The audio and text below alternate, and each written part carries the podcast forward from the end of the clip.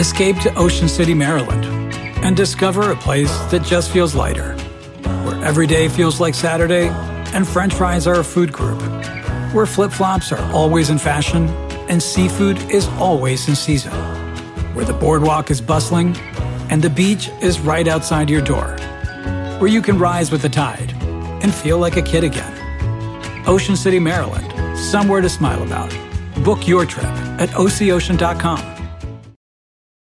The living room is where you make life's most beautiful memories. But your sofa shouldn't be the one remembering them. The new life resistant, high performance furniture collection from Ashley is designed to withstand all the spills, slip ups, and muddy paws that come with the best parts of life. Ashley high performance sofas and recliners are soft, on trend, and easy to clean. Shop the high performance furniture in store or online at ashley.com. Ashley, for the love of home. What if we told you that hidden behind a greedy drug company patent lied a cure to the deadliest disease in human history? On this week's America Dissected, Dr. Abdul El-Sayed talks to author and philanthropist John Green about how he and his fan base finally put an end to Johnson & Johnson's reign on bedaquiline, a life-saving drug that had previously been inaccessible under the drug company's patent. Listen to this and more of America Dissected. New episodes drop Tuesday wherever you pod. Hey, this is DeRay, and welcome to Pod Save the People. On this episode, it's me, Myles, Kai, and De'Ara talking about all the news that you don't know from the past week, the news with regard to race, justice, and equity that went underreported but is important.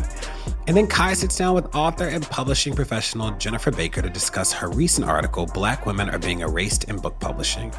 I learned a lot, Kai learned a lot, and you will too. Here we go. Family, welcome to another episode of Pod Save the People. I am De'Ara Balenger. You can find me on Instagram at De'Ara Balenger.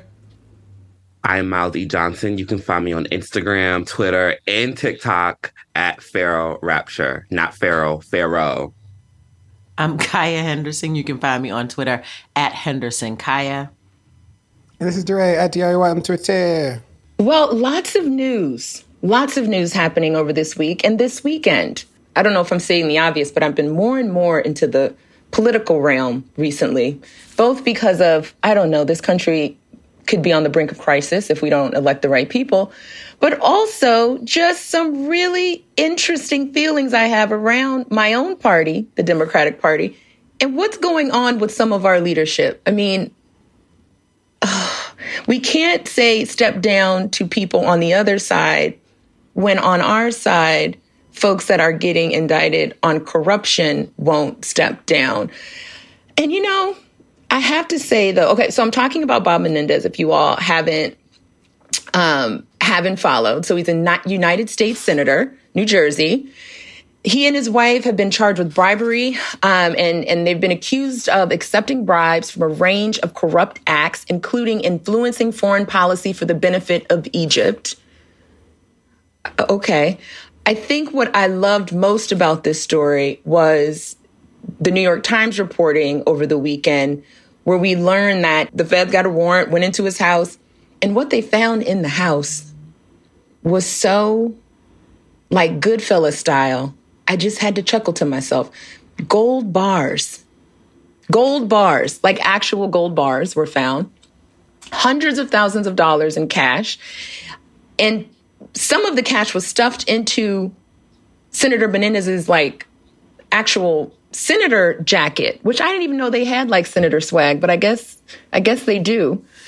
Um, so all of this is happening. It's a major, huge case um, with lots of media fanfare. So yeah, it's conspiracy to commit bribery, conspiracy to commit honest services fraud, and conspiracy to commit extortion under color of an official right, him being a senator, obviously.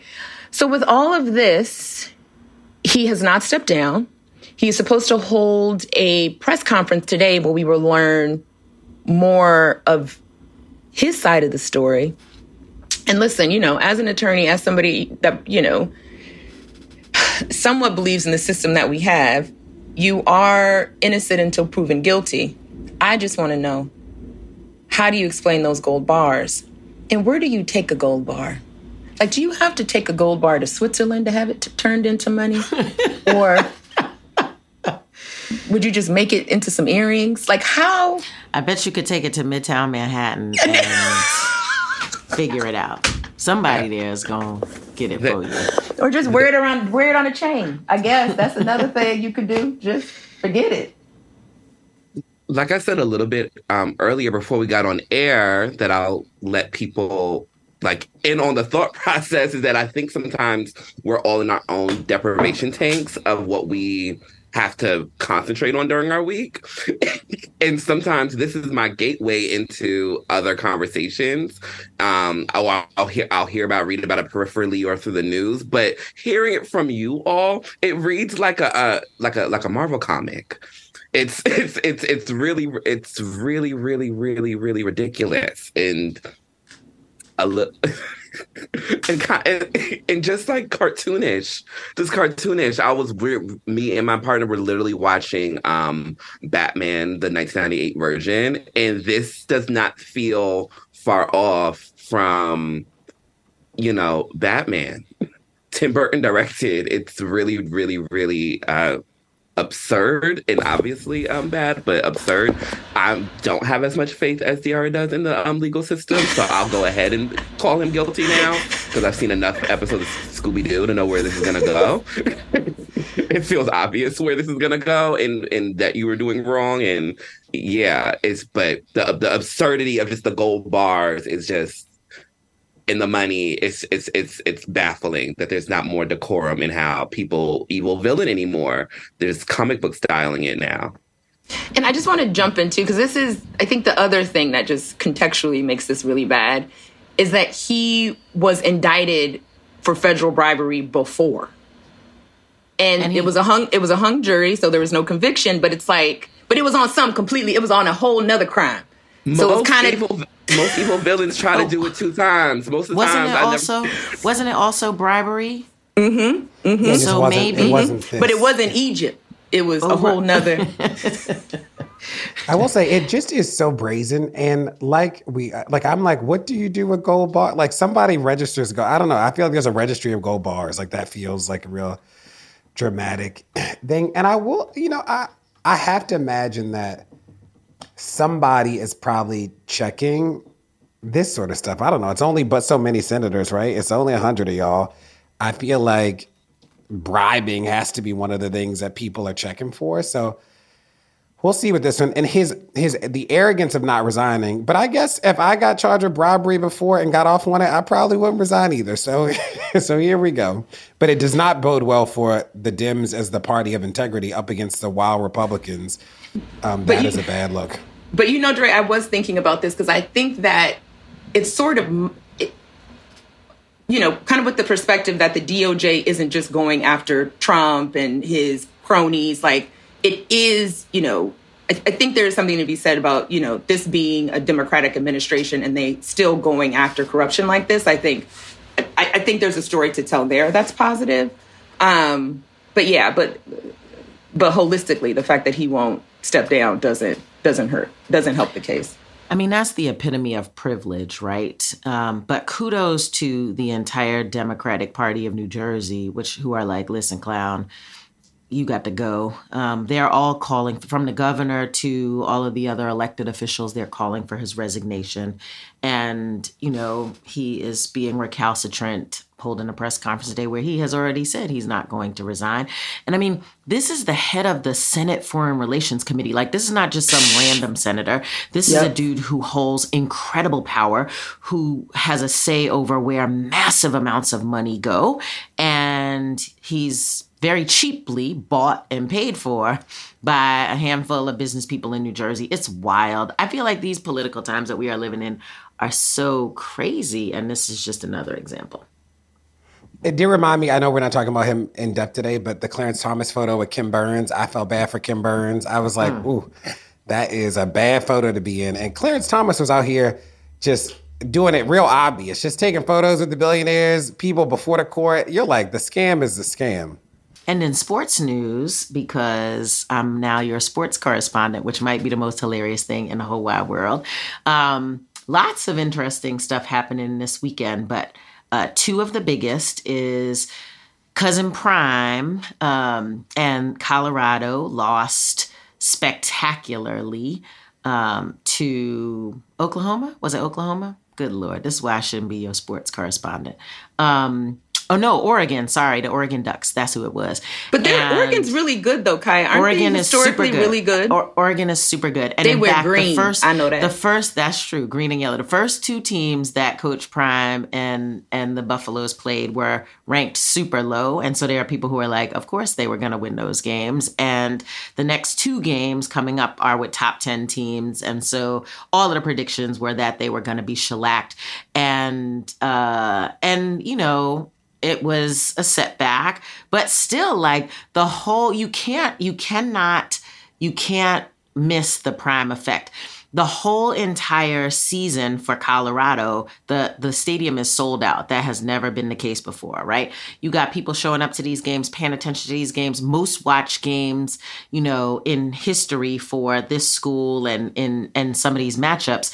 And so, you know, you can hate them if you want to, but Deion Sanders has re-energized. In fact, you can't call him Deion. You have to call him Coach Prime. Otherwise, he walks out of the press conference, which I find hilarious. I mean, for me, like the, the whole thing is the whole thing is about doing this on his terms. And football is an overwhelmingly white male sport that does not do things on black men's terms, even though black men fuel the entire freaking sport. But Coach Deion is like, look, his his whole response to this, right? All the chit chat, all the haters, all the whatever. He's like, look, look at me now, cause this the worst you gonna see me. Now, if he can hold on to that, whew, good golly, I like. I, I hope I, I want him to win. I want him to crush the whole entire place. Um, and we will not be able to live in the world of a winning Coach Prime. So I'm of two minds, but um, so that was big this weekend in sports. And then the other thing, whew, chow, they announced that my man Usher Raymond is going to be the Super Bowl uh, performer this year in Las Vegas. And let me just say this. You know, I like I like Usher, cool, whatever, whatever. And then I went to see that concert in Las Vegas, y'all. And I'm telling you, it is in my top 10 concerts of all time. That dude is a whole performer. And like I knew every single song except one because, unbeknownst to me, Usher has been the background soundtrack of my life since I was in my 20s. And so this dude is a showman. He puts on a show. I cannot wait. I called my man. I was like, babe, you better call every connect you have to get us some Super Bowl tickets for Las Vegas. Pod Save the People family, if you know somebody who can help your auntie get some tickets to the Super Bowl in Las Vegas and a hotel room, please hit me up on the Twitter oh because I got to go, friends. It's going to be spectacular. And the way they announced it, Myles, you would love this. They put out a series of reels. The first one was with Kim Kardashian calling him to say, right? Then Marshawn Lynch, then um, Odell Beckham Jr., who was like, oh, and I got some moves. I could help you. I could, like, I, I Yo, the whole thing was just okay. classic and classy. And he's so excited. Like his interviews are so energetic and whatnot. It's going to be fantastic. Okay, I'm done. What I will say about Coach Prime that I think is great is I love, like, what a quintessential coach that afterwards his quote was, We play like hot garbage, good old fashioned butt kicking, no excuse. Like, he just owns it. And what do you say to the person that just owns it? Now, what annoyed me about the coach from Oregon, and this is as a non football watcher, is that the Oregon guy does this whole thing, you know, he's playing for Hollywood, all the flash and glitz. And I'm like, okay, fair critique, like interesting critique. And then I look it up. Oregon has cleats that change colors. They have a gazillion different um, combinations of uniforms and Nike. Like they have done so much to get attention from people that it's Prime doing it in his way with the sunglasses and da da da got everybody ticked off. But it's like y'all have been doing. It. You just mad that the the country is in the middle of the night watching this random team that nobody cared about before. And that was the best tweet I saw. Somebody was like, "We will not be watching another Oregon game, but we will be watching every mm-hmm. single game of mm-hmm. Colorado." And you're mm-hmm. like, "In the recruiting for next season, this team going to be unbeatable." When I just was going to bring up the one thing on Usher because I was watching um, Gayle, um, Gayle and Nate on CBS this morning because that's what I watched this in the morning, and Usher was on, mm. and Nate and Gayle both were talking about, Usher, can you get us some tickets? Uh, can you make sure that we how y'all asking Kim, that man on live TV? You know, ask him where you can. You know who else was on? In the Kim Kardashian reel, she's like, so oh, yeah. it's gonna it's gonna be me, my whole family, all my kids, and probably about ten other people. So who do I call for tickets? Call exactly that poor whoever that person is. I just oh, I feel sorry. Bless you, brutal. bless you. Hang is in it, there. You know, the other person that was on uh, Good Morning America was the the people from the dock. It was a little boy who swam across the river. The, the who jumped out the boat. He was on the um he got interviewed by Robin Roberts this morning. And then the guy who got jumped by the white people, he also got interviewed today on Robin Roberts. And Robin, she says, Have you ever swam that fast? And the little boy is like, No, I have not. Oh, you mean well, uh, in the fight in, or where? No, in, Alabama, in Montgomery, Alabama. in Montgomery, Montgomery in Alabama. They did their first. They did their first TV show interview this huh. morning. Robin Roberts. Oh, I have to. I have to see that. I yeah. am so excited about Usher. Um, I was a teenager, a preteen, in fact, because of youth, in Atlanta when Usher dropped the Confessions album. So, like, Usher is obviously a legend to most people, but I can't even explain how Usher is in, in, in, my head because if you weren't in Atlanta at 12 or 13 when Yeah came out and the whole eight town stomp and you just couldn't move through the underground of Atlanta without hearing it blasting. In similar ways, you can't move through Manhattan without hearing um, that Alicia Keys and Jay Z Empire State of Mind song. It was the same way. So I'm so excited that um, I'm so excited that Usher is getting this opportunity because it feels like a hometown superstar getting a global moment. And that's not always that easy specifically one where he's the center of it. Because because he's a little bit older now i was afraid that he will always have to share the stage with 5000 other people when usher should really be taking it over and taking over the stage. So i'm excited to watch that 15 minutes and then pretend i know what else is happening the other however long the super bowl lasts I also want to say that bell hooks um, is celebrating a heavenly birthday today. Uh, I was just telling everybody how it's interesting because I remember the day that I found the, the weekend that I found out bell hooks passed away, and she means so much to me and so much to obviously the black community and the black feminist and black queer communities and how this podcast was such a respite and oasis to be able to talk about my appreciation and love for bell hooks. And it's wild that now um you know it's been t- about two years um be doing this every time her birthday comes up and it's just uh, it's just it's just wild. And i also just want to say that you can feel bell hooks' imprint all over the internet all over youtube out, outside of watching old movies and all the other geeky stuff that I consume with my partner, we watch so many young black feminist women who are 18 to 25 to 30 to, you know, just eight, just, just that kind of like 18 to 35 year pocket make cultural critique videos, talk about culture, talk about the Kardashians, but in an intellectual way, talk about different trends and dissect them, talk about different music videos and dissect them. And there's a whole generation of, I think, bell hook students who are taking over the internet. And that feels really good to see. So many black women finding, so many young black women finding their intellectual voice and taking it to the streets. And, uh, you know, I, I, I always get a little emotional because she just means so much to me. But I wanted to just give her love and, and remind y'all to read y'all books and whatever you have of bell hooks, go read it and get your feelings hurt and then heal from that and then get your feelings hurt again and and, and heal from that. Do do your good bell hooks work in her honor today. The other big news that we got actually like it came in late last night, early this morning, is that they are reached a preliminary agreement with the writer's strike. Um, I think we're still waiting on specifics. I don't think they've told us yet what's going to happen around things like AI. Um, but right now, it's looking like we are getting close to having an end officially to the WGA strike, which is really, really good news. I think it's like at 150 something days it's gone on. Mm-hmm. Um, so you know, we'll we'll stay post, you know, stay posted and and and see how how it all plays out.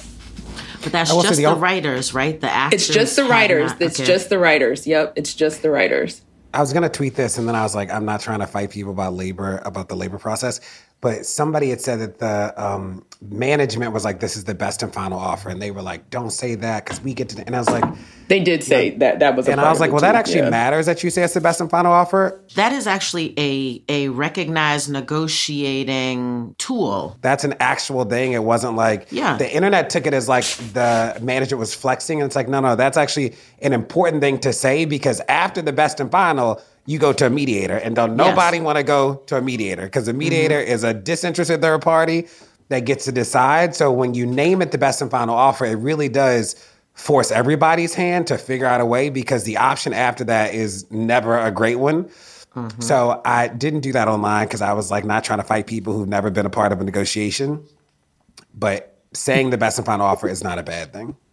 which was his own flex. I, love, I, I, love DeRay because DeRay's never gonna be as uh, nasty as I will be. but I like the little little the little flexes that um are Kai, Kai knew what I was talking about. I, I, I understand exactly what you're talking about. Um, I really hope that I'm so happy for everybody all writers, everybody that want to say that, you know, but I wouldn't be me if I didn't just sprinkle my little black velvet pessimism on some stuff or perspective. I really hope that this strike is also encouraging people, specifically black people, specifically LGBT black people and brown people and anybody who's disadvantaged to maybe not lean on these corporations like they have like they have been. Like it's different when you know, Jennifer Aniston is, and, and Drew Barrymore doing something in solidarity, they can afford to do it. But it really broke my heart to see how many actors, how many writers were plugged into this uh, uh, quite cannibalistic industry and were maybe surprised or devastated once the lights were turned off. And I think that this is a bigger thing when it comes to people in the entertainment industry and people are in the arts because we love it so much that often we can plug into something that at any given moment it can turn it turn it off on us be ai be because of a strike or be it or anything. I would just hate for us to get so green and so oh it's over that we don't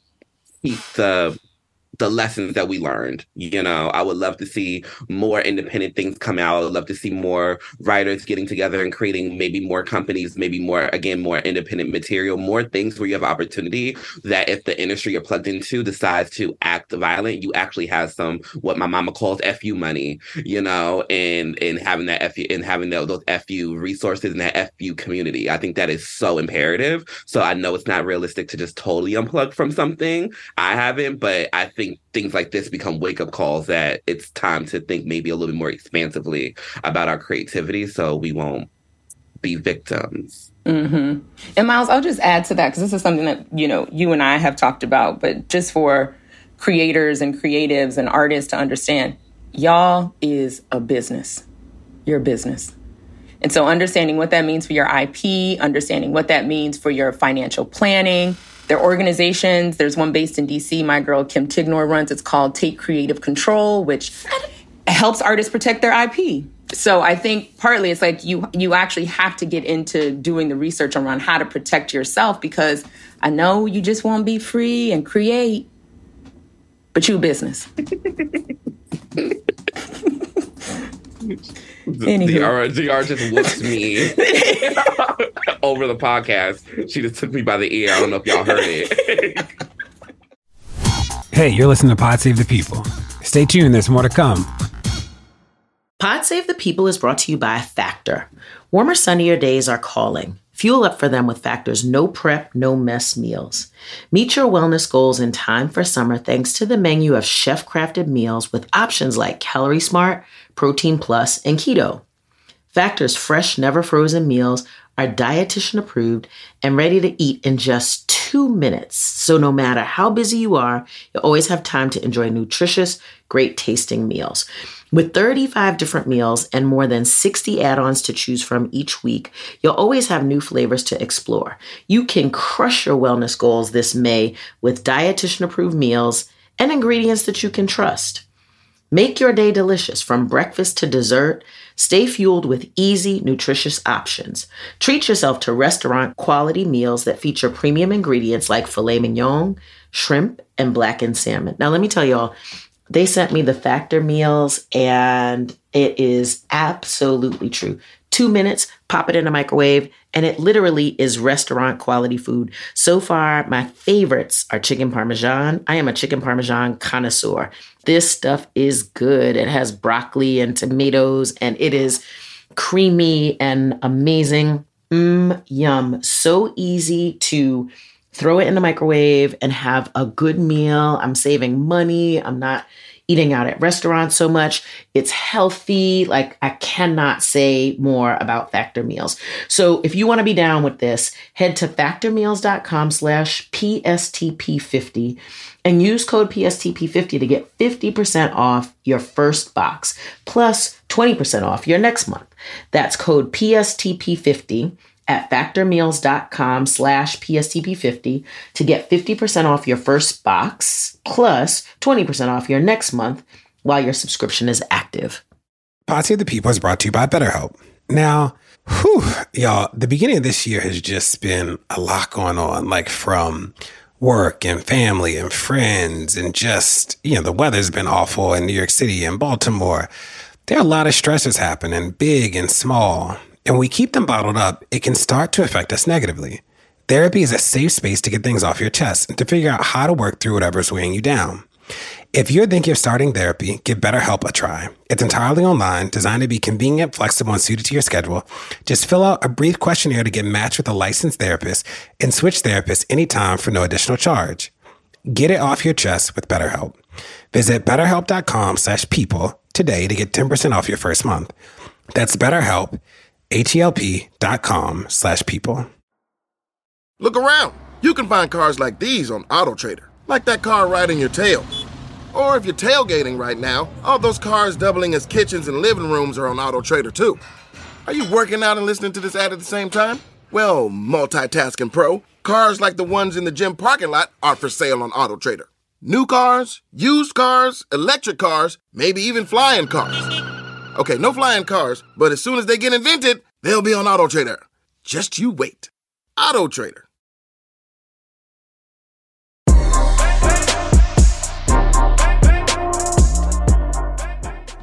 So my news for this week is none other than a little uh, known artist, um, indie artist, if you will. We're giving them some shout out, some support. Their names are Beyonce and Meg Thee Stallion. Um, s- struggling artists who almost nobody's heard of, but talented women nonetheless. no, but in all seriousness, I wanted to talk about speaking of the dep- cultural deprivation take. I felt like I, I feel like I'm in. Uh, Megan Thee Stallion's rise in this Tory Lanez moment had a had a happened in a very interesting moment of my life. So I wasn't as plugged in to as it was happening, everything that I've learned has really been more retroactive because I was just unplugged from um, the internet when when that whole incident happened because it was during COVID and you know the world was happening. Chill. Looking back, I saw the documentary, read all the materials, um, and this was just ahead of her performing with Beyonce. I have a newfound perspective that it's probably late for, you know, late to most people, but also I've not seen anything written about it. But Big the Stallion is this generation's uh, feminist line in the sand. This this is one of those situations that unlike Dee Barnes, unlike um so many uh unlike uh Michel'le, who uh Dr. Dre's Michel'le, this is a moment where the superstars of hip hop are really commenting and superstars of black pop culture are really commenting on how they feel about Megan Thee Stallion. And I feel like this moment is is already feels big, but I think that culturally, the significance, we can't even hardly measure it. The fact that this happened, he's going to jail, and there are still people like Drake, not Little Boosie. not not comic view comedian who we haven't seen on regular television in 10 years but the fact that drake the one of the biggest hip-hop stars is commenting on this and also beyonce the biggest superstar is commenting on this this is why this this, this is wild. Um, again, Drake is one of those. Drake is the biggest superstar. He's not Little Boosie. Uh, Beyonce is not just hilarious or another commentator who's kind of known to be in maybe more tabloid uh, uh, moments. This is a huge black cultural moment, and I think I'm just now understanding the gravity and now that the scandals to me disappearing around it that oh wow people are literally using this moment to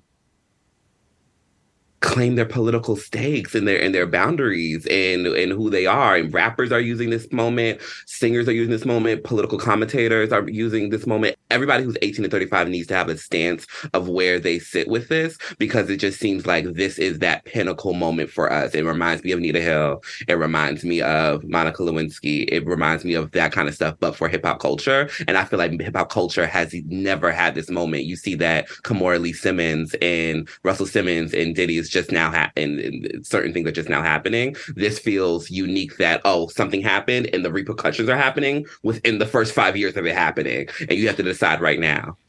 I might beg to differ on that because yeah. I think that I mean I think you're right in in citing all the times that nothing happened as a result of of of abuse. Um, but I feel like there was similar outrage and commentary and conversation around the Chris Brown Rihanna incident.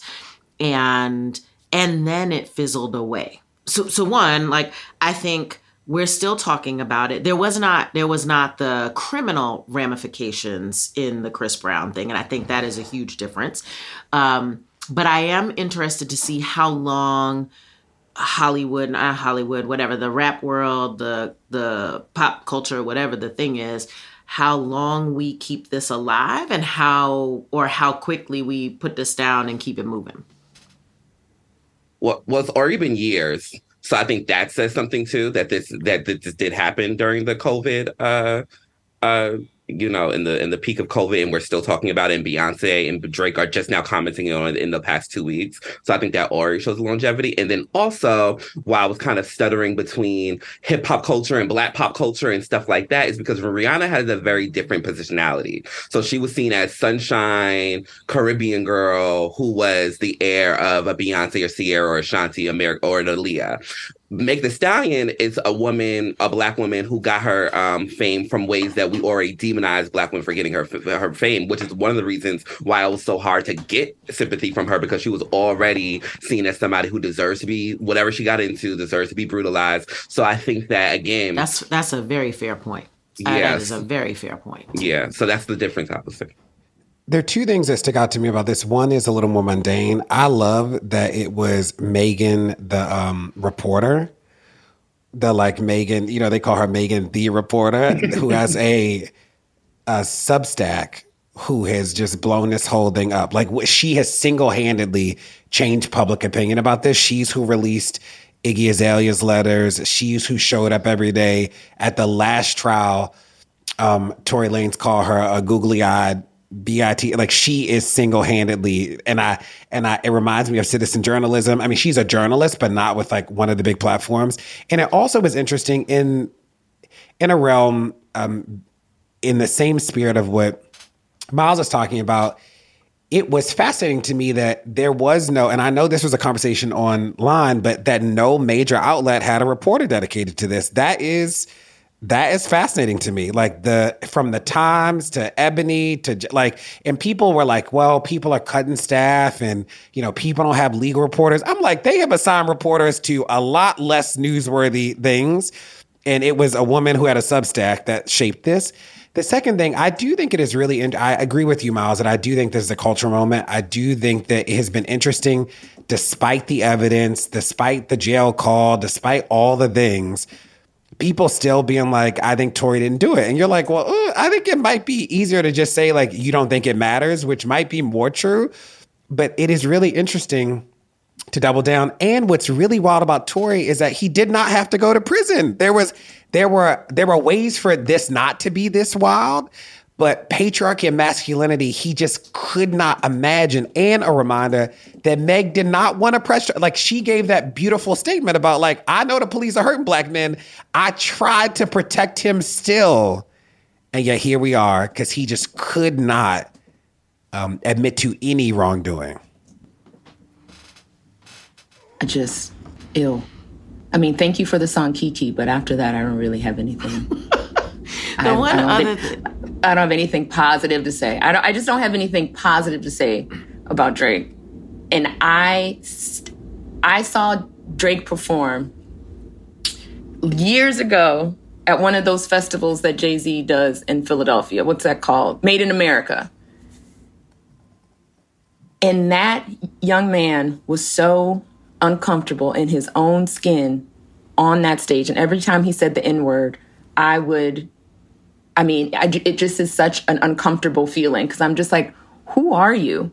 And talking about him within the ecosystem of black culture, it's all just very confusing to me.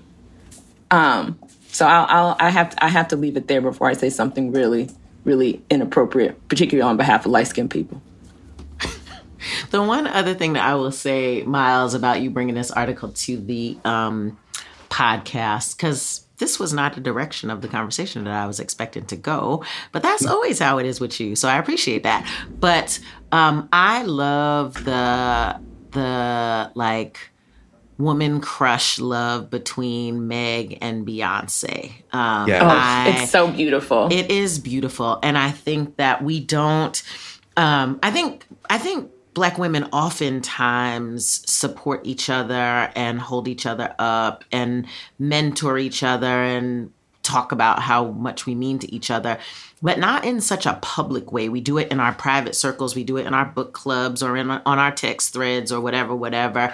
Um, but to see this public black girl love this i support you you support me i think is like it just makes me smile. And so shout out to them for being public in they in their love for one another and their friendship familyness i love it i love to see it And public black love is political. Like I think that I love that Beyonce did it because I think that she knows that Meg is going through a political moment as much as she's going through a public moment. And I think Beyonce has grown to see herself as not just a public figure, but also like a political figure. And I think she knows what that public endorsement is doing, as well as showing love. Like I, I just I just love I just love the moment. I love the love. my news this week um, is about a interesting way to change law enforcement. Um, as many of you know, law enforcement is facing massive personnel shortages, uh, which is uh, uh, according to some people, the number one policing issue right now. There are not enough people who want to be police officers because of all of the police stuff that has happened. Um, and I'm sure DeRay will have a lot more to say about this. but I, I'm just bringing the the the, The facts. You just to bringing the pod. facts, I'm just bringing the facts. Um, and in fact, in some cities, the number of police recruits is down by 90%. Here in Oh. Washington, D.C., um, the recruitment is so hard out here. You get a $25,000 signing bonus if you uh, join the police academy. And uh, the answer, according to um, this particular article, is to hire more women. Um, in fact, the current situation is that only 12% of sworn officers in the country um, and only 3% of police leadership in the United States are women. In other countries, um, that number is is nearly double, um, and these numbers haven't budged in decades in the U.S.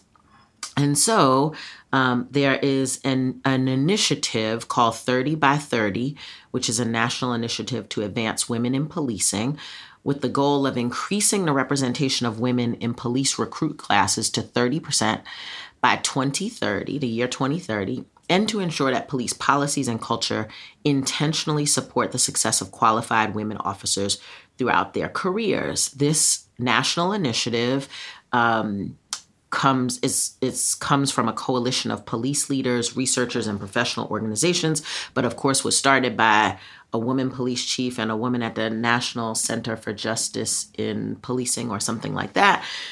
And um, it's not only applicable to uh, to gender diversity, but they say that their goals are applicable to all demographic diversity.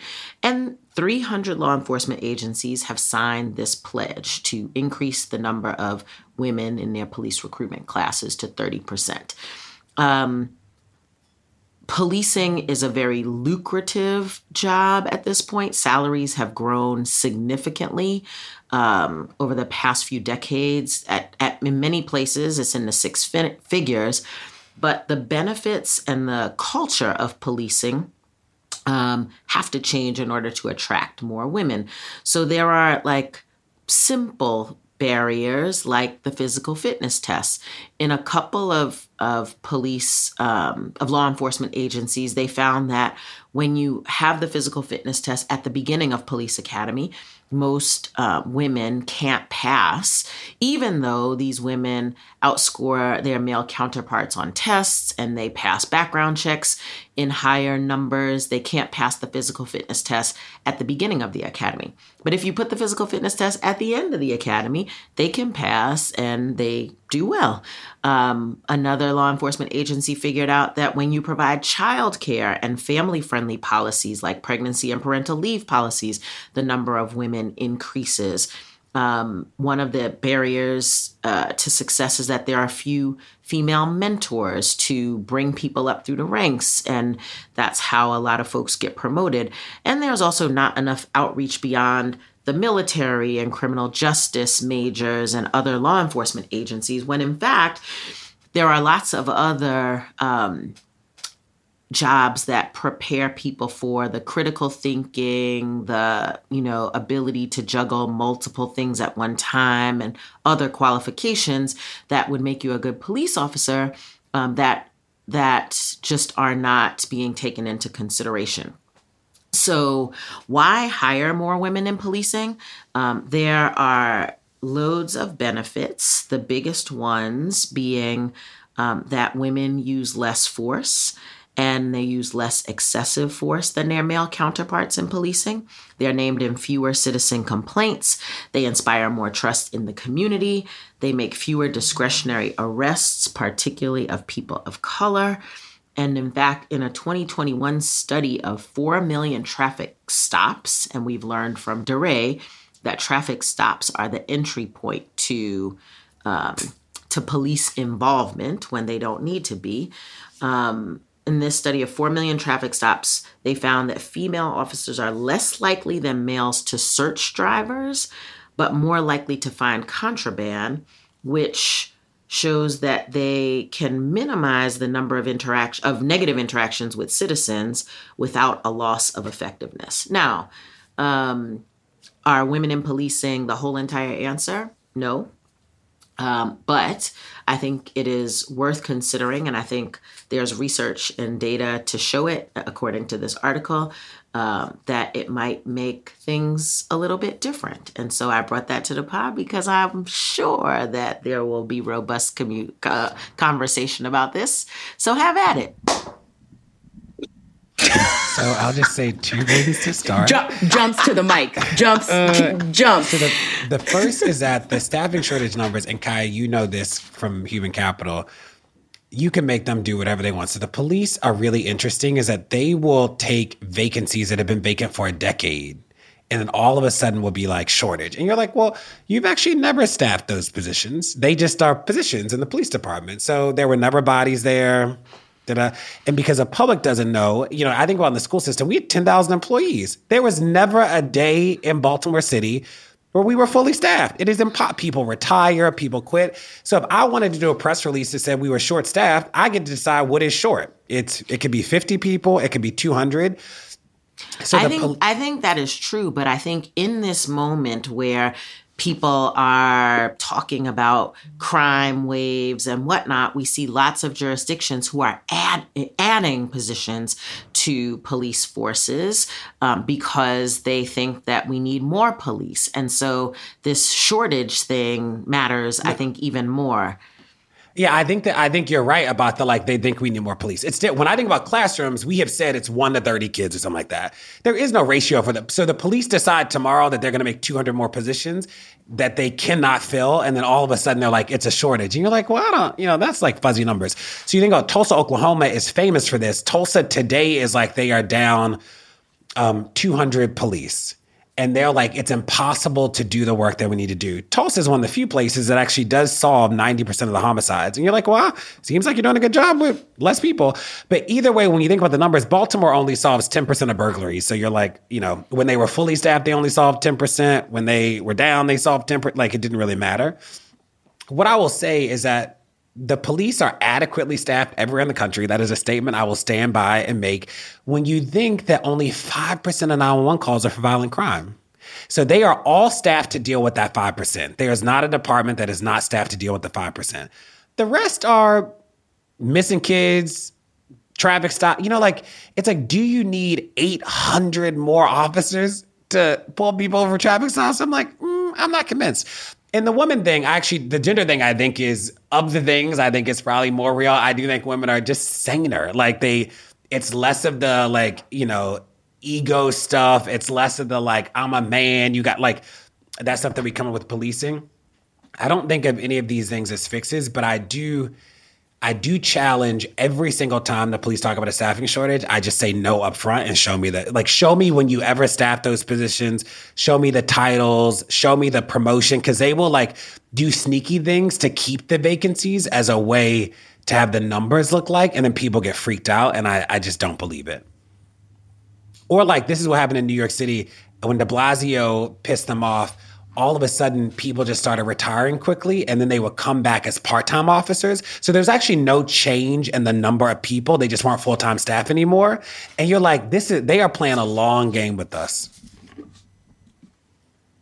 I, am going to go in a, a, different direction because I think, Kaya, what stuck out to me about this, and it, it reminded me about my time at the State Department, where um, when I would travel around, I was fortunate to see women's peacekeeping units.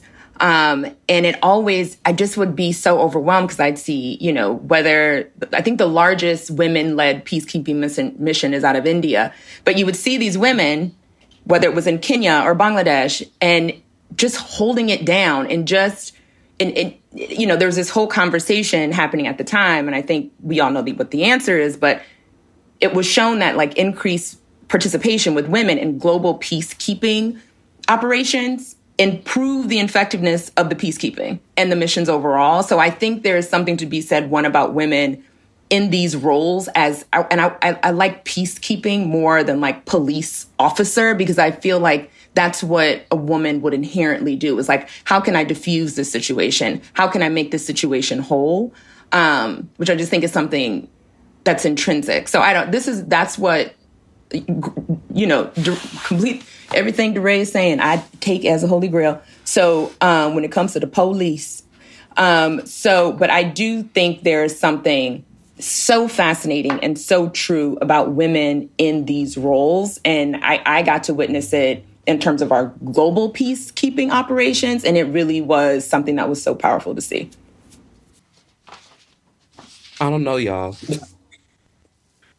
this this this whole thing kind of reads like some police propaganda to me. And i think rebranding the reason why women are not joining the police office or police force as as as, as a gender issue is is is a, is a little dubious. Because it's almost like making it a liberal thing and making it kind of like a liberal uh, talking point. And all we what we need is representation and we need people participating in the police force. The reason why i'm sure a lot of women are not in the police force is because either they've been in things like the military they know how men are and they know who are, is in charge of the police force and they're not trying to get into that tank and trying to get even further abused actually that's my that, that's my first and second. Either they've already had the experience or they know what what will come with it. It's not just it's it's it's it's it's not just women aren't getting hired. It's also women know how dangerous the police office the, this um the, the uh, policing is um as a as a culture. And i think that it just feels very I'm, tr- I'm trying to be less melodramatic when speaking about certain things, but it just feels dubious. dubious. I, I, Myles, I, I think definitely propaganda. And remember that there's a black woman police chief of Memphis who put together the crew that killed Tyree Nichols. She, it was her idea, it was her mandate. They were her people who did it.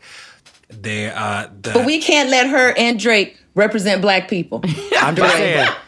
There was a black woman who I, was Philadelphia, was Portland, like who had, were as brutal as the men in those roles. And there was a and, and there and there and there was a woman police chief in Washington, D.C., who helped drive down crime rates to the lowest historic proportions and whatnot. So we could go tit for tat on this. My broader point is, and, and Myles, I think, I think, I think, I think women do know how jacked up the culture is. But like, if you think, uh, for me, like, I'm an advocate for women in leadership. Women lead differently in politics. Women lead differently in business. Women women lead differently in finance. And so, to me, it stands to reason that a whole bunch of women in the police force might actually change the culture and do what De'Ara said she has seen abroad. Now, I don't know if it could work or whatever, whatever, but I'm about bringing constructive strategies to help solve the problems to the podcast. That's my job. Auntie Kai is, is, is we we're not fighting, but like we are not. these are one of the these are one of the few places where it's just not honey and and bees with us because I really don't. And you know, and just speaking of ancestor bell hooks, I think that I have to I have to echo what she said when it comes to patriarchy does not have a gender. And I think that sometimes there has been, I'm going to use the word generational divide, even though it's it's really just a slick 10 uh, 10 15 year gap that's like very small in, in, in everything but this is like yo the answer is not having a woman in charge of the nuclear bombs. The answer is not having the nuclear bombs. The answer is not having women in charge of the institution that is destroying us that was founded with the KKK. It's to implode that institution. Like that just has to be the thing. And if we keep on following like women do better here, women do better here, we're never to get to the point of wait, we're in a sinking ship. Sure, a woman is more calm when if, if she was the captain of the Titanic. But we have to address the iceberg. We got to address the water. We got to tell the band, pack it up, stop playing. We got to face the music. We have to get this. And just having a woman as representation, I think sometimes specifically for Black people who are thirsty for representation, specifically for women LGBT people who are thirsty for representation, sometimes we can want to see representation in places that we ain't got no business in sometimes because it's a poisonous environment. And I think this article is making it seem like that's a good idea for women to join a, a, a deeply patriarchal, a deeply violent culture, and there won't be and there won't be any um there, there, there won't be any causes. I'm also thinking about the women who are going to be working in the police office, the in the police uh, uh, uh, states like Mississippi, and the places like Atlanta, and the places that attract a lot of these white supremacist white men who would be in the KKK who are now here. That it, it, it's it's not clicking on every part for me. I, not just my my, my radical abolitionist brain, but also just the logistical part. I don't disagree with that, Myles, at all. And like, and I think about this. The I, I think I think about this the same way as I think about schools, right? Like the school system is not serving us well.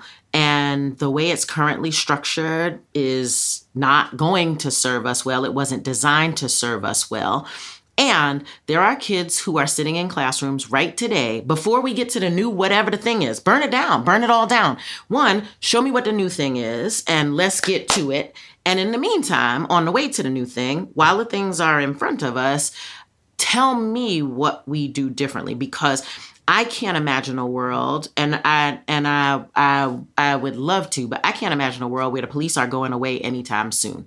And so, if we gonna have them, I want some different people in there. That's all.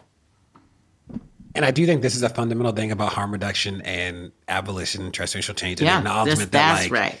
that this like is the question. the thing is here today and we gotta make it not kill people right now while we work to build the other thing and those two things aren't at odds. That's and I right. think that is fair. That is right. And you're right that we gotta address the iceberg. I think that was a good you gave us a good sermon on that one, Myles. I think that was spot on how we even praise him. Okay. Come on for a little rock'em sock'em action on the podcast. That it's, beautiful because it actually happening intercommunally, which was which is what makes this podcast so special, is that you could have this conversation without it being, you know, just in love and in in in, in, in perspective. I love it. Don't go anywhere. More Pod Save the People's coming.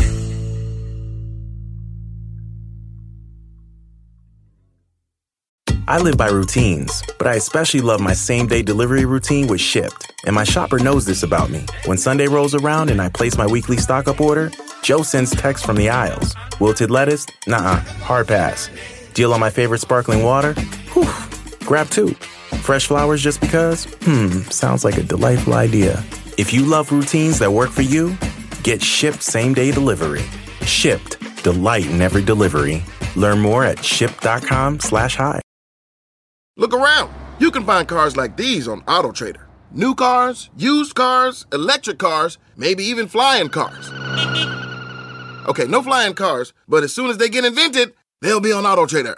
Just you wait. AutoTrader.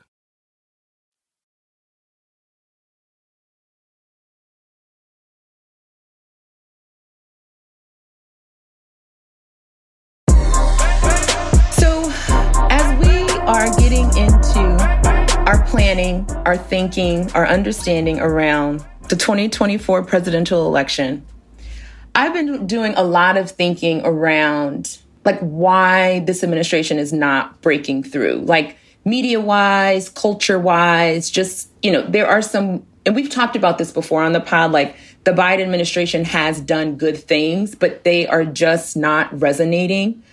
Um, and so the article that I wanted to talk about today, um, you know, the the headline of it, it's from Business Insider. It's Biden's economic policies have quietly made people's lives better, and no one seems to care. And first of all, I love that headline because one, it's accurate, but it also is just like I don't think it's that people don't care, but I think it is like for those who aren't really feeling it, it is hard to articulate that, and people aren't seeing some of these big things that this administration has done. So when I say big things, um, you know, there's an there's an economic agenda that has actually meant real changes for Americans, clean water, internet access, you know, recovering from COVID. Like there's been a ton of help done to folks around um, around COVID relief and, you know, things that also this Congress, which was Republican led, is going to lapse. And the thing I'm not talking about, which we probably should, is the, the looming government shutdown when we have a, a Republican led House that can't even get their eggs in a row um, for what their agenda is, right? But that, but that is impacting the Biden administration and what and what he's been able to achieve. And part of why I think that a lot of the achievement hasn't been seen is because he can't get the bigger things through Congress, right? Um, and so this article just goes into like some really like some case studies around, you know, small town folks who have been impacted by, you know, the 1.9 trillion American Rescue Plan. Um, and that did pass in 2021, and that was to help revitalize the economy. Um, so, including a fresh round of stimulus checks, expanded unemployment benefits, monthly checks to parents, um, a lot of those funds to help keep local governments afloat, um, and just allocating billions of areas, billions of dollars um, uh, in areas that were where there was desperate need. Um, the same funding also bolstered small town fire equipment. To, it, it helped pay off medical debt. Um, in some cases, building new community grocery stores. And so part of this effort, I think this is the other thing. I'm just like, ugh, why are we calling this Bidenomics? It's just. yeah, it echoes to a time that's not the, the most pleasant. Like, it, yeah, it, it's just branding is everything. Branding stop. is a lot. Maybe stop. not everything, but stop. it's a lot. stop. Just stop. So the other other accomplishment is broad student loan forgiveness, um, which has quietly forgiven 117 billion dollars in loans. 117 billion. Y'all, why don't Okay, so then, so so again, my mind's like, why aren't we hearing about these things? Why aren't we hearing about these things? And so, you know, you all know, like, I live, I'm married to a journalist who's on Vice, on MSNBC, and so MSNBC is always on in my home, unfortunately. Um, but part of what we see and talk about is like, why aren't things? Why one aren't things breaking through? Why aren't things being covered? Why is the Democratic Party still using what's seen on cable news as a metric to how successful they're going to be with resonating with audiences or audiences or constituents in this in this case seeing things. And the other thing that Powell and I talked about this morning was Powell said Trump said something crazy yesterday. And you couldn't that was all that was being covered. So it's also like Biden can't compete with Trump's ability to get news and control the news cycle.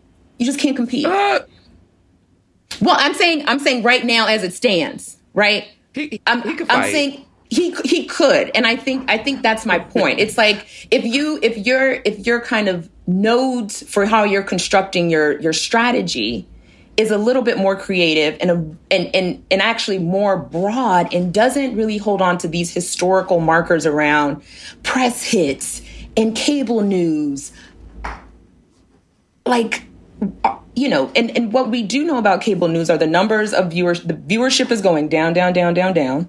So it's also where are we finding people? And there was another article i think um, the administration the, the campaign is putting something like 25 million dollars into advertising. And i did watch some of the ads and some of them are really good. But then again when it comes to the latino ads now putting on my mexican hat they're all in spanish my family's been here three generations. Don't nobody speak a lick of Spanish anymore, unfortunately. So I think there's also like, like let's let's think more broadly around what we think Latino people are. You know, so I don't know, y'all. I'm just I'm I'm spiraling because I'm like, we have got to figure out how to get this messaging to people. We have a severe messaging problem. And how are we going to solve it? And how can I'd be an advocate around that um, as, as we get closer to this election. I just feel like somebody needs to offer me a little gig, child. just give me a little two months, and if you if this does not go viral in the first two months, then you can just you know we'll we'll call it done. But you know, I said it in the group chat, and I'll say it here too. Don't nobody out of the, who, who nobody wants to cry for Biden. nobody wants to say, "Oh my God, thank you, Biden, for this," or d- do any type of TikTok. It's really not about how well produced something is. It's really about how how much something's going out and if it's getting towards the most people. And although I say it in jest, I mean. I put one singular photo of John Coltrane on TikTok, and me, who has 25 followers on TikTok like that, is getting th- thousands of engagements and my metrics are up. So if you have an assorted effort on Instagram and on TikTok and on these other things, then you'll do better. I always would say in my head, just because in, in, in my, I guess my neurodivergence, this is how I would like kind of understand things. But I will always say like, oh, is this thing for the Flintstones fans or the Jetsons fans. And I will always think of it like that. And it wasn't an age thing. It was just that how do people want to be communicated with? And I feel like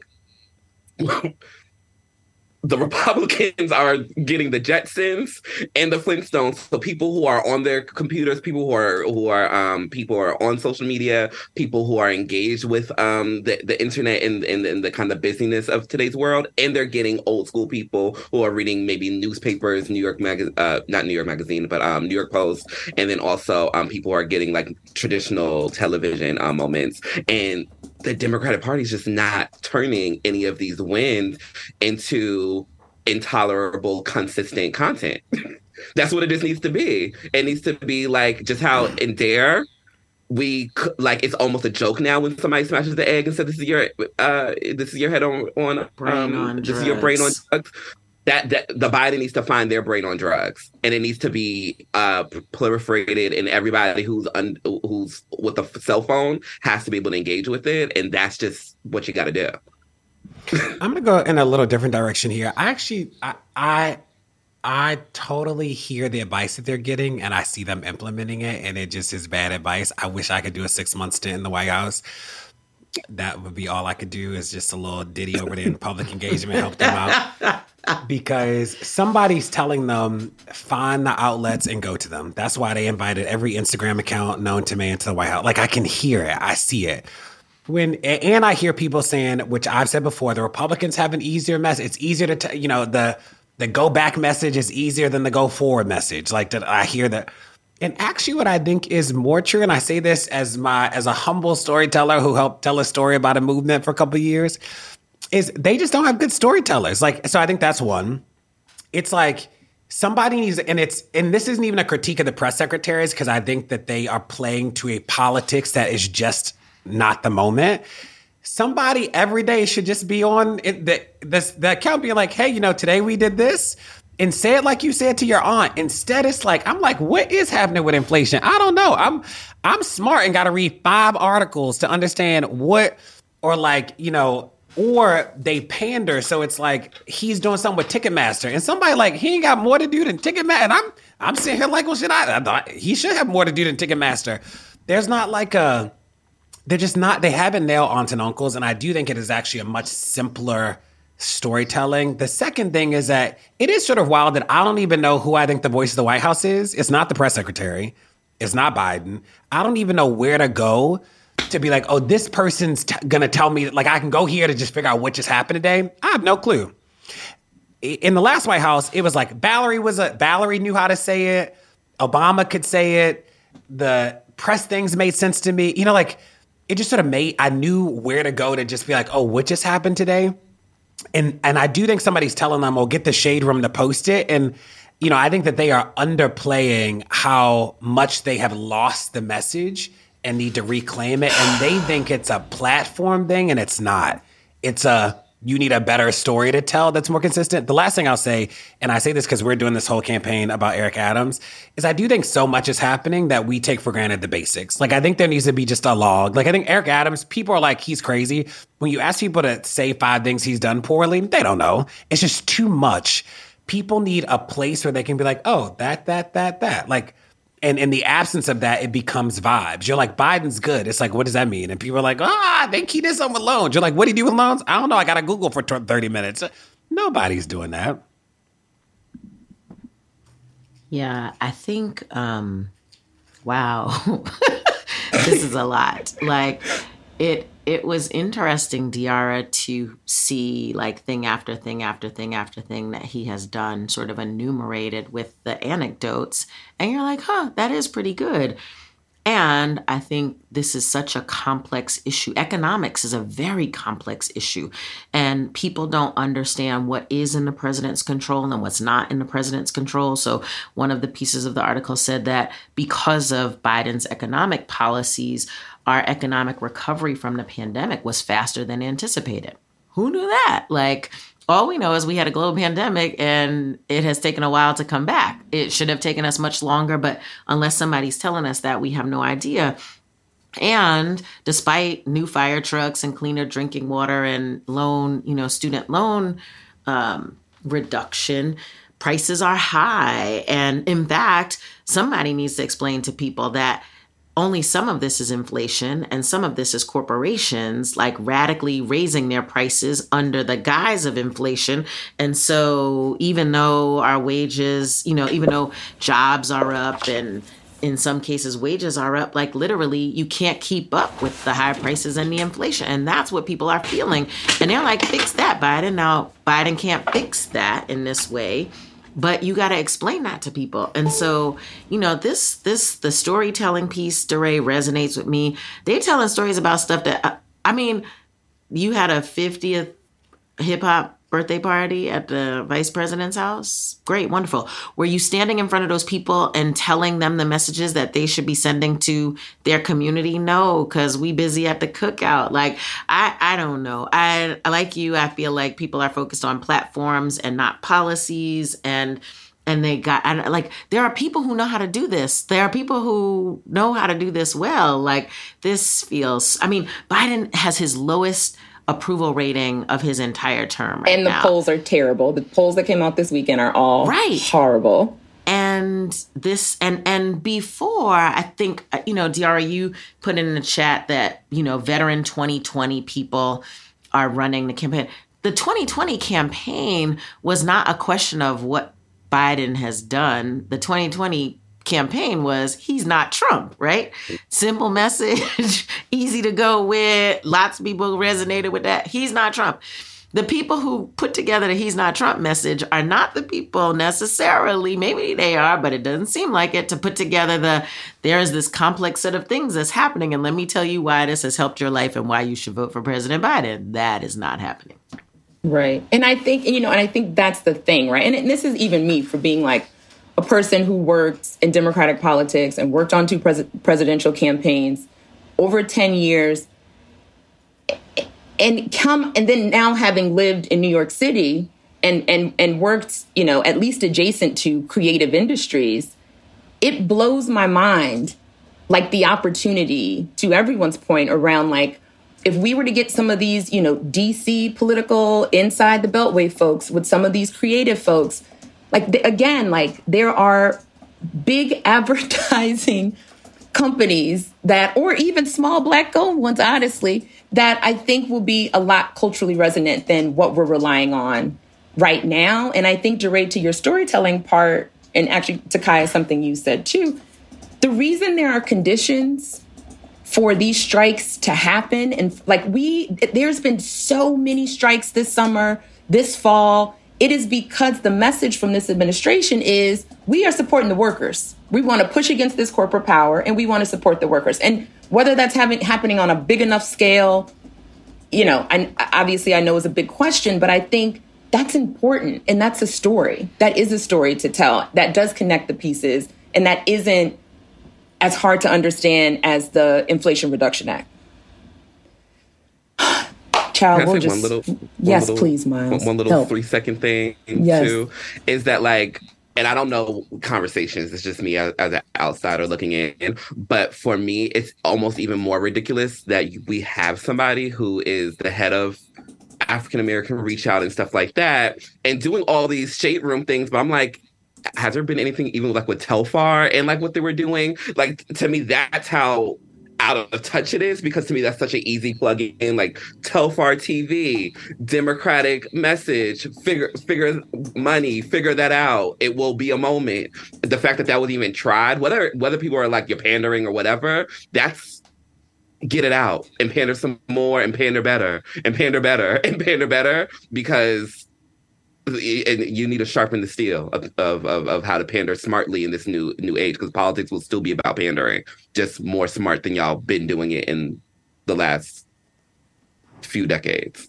My news is about the black mayor of dallas eric johnson who spent a decade more than a decade in the as a democrat in the texas house of representatives who was elected as the mayor of dallas um, and he was a democrat when he was elected and suddenly, in the Wall Street Journal last week, he decided that he was a Republican and he switched parties. And it now makes Dallas the largest city in the United States to be led by a Republican. And he said uh, that he was never a favorite of Democrats and he called on other mayors to champion, quote, law and order and fiscal conservatism. He said, and I quote, This is hardly a red wave, but it is clear that the nation and its cities have reached a time for choosing, and the overwhelming majority of Americans who call our cities home deserve to have real choices, not progressive echo chambers at City Hall. Now, I have a lot of thoughts about this, but I'm more interested in what you all have to say. The first thing I'll say is that this black man doesn't realize that he is a tool in the toolbox then you know, tool shame on of him. The man, tool of the man. And Ooh. my favorite saying of late is tokens get played and his time is coming. So, you know, it is that is coming. The second thing I'll say is that it apparently only takes 15% of the people who voted to try and force a recall, and he won overwhelmingly blue. I'm all about it. I, I hope that they recall this man. I hope it's quick. I hope that the Dems put all their money together, get the signatures, get him off the ballot, and make this an embarrassing turnabout for the party, for the Republicans, um, and for him politically. I hope that this is career suicide for him forever. And the third thing I'll say is when I it, I am proud that the cities are progressive places that don't elect these people up front. And it is a reminder, we talked about this on the pod before, that the Republicans are really anxious about cities. They are trying to figure out how to they rural communities they got. Suburban communities they are managing. Cities they are not and they are trying to figure out what to do in cities, which is why the Houston school system takeover. Like they are trying to figure out a city strategy for a lot of reasons. You know, it's like that's where things are concentrated, economic engines, hotbed of people and industry and culture. And, you know, there are more of us than them. There are. And this is one of the things that kills me about the Biden messaging is that we got it. Like from a number perspective and vote whatever, we can do that. Like we the people are on our side we got it. The numbers on our side. Like the structural, the structural power from a raw power perspective is ours. Everything else is not. The money, the gerrymandering, we screwed there. But from a raw, like people in seats, we will win every time. And part of the organizing task is to like help people see that and believe it. And I do think as an organizer, what I've realized more and more is I think that the the axis by which we win or lose people is whether they believe that structural racism is real or not. Like, can structures be racist? Or is this all individual choice? I think that that actually becomes the axis by which people make these decisions. I need a minute. First of all, like this is wild. It's particularly wild because the article says that mayoral offices in Texas are nonpartisan. So he didn't have to he didn't have to do this. Um, he could continue to espouse whatever policies and whatever that he thinks.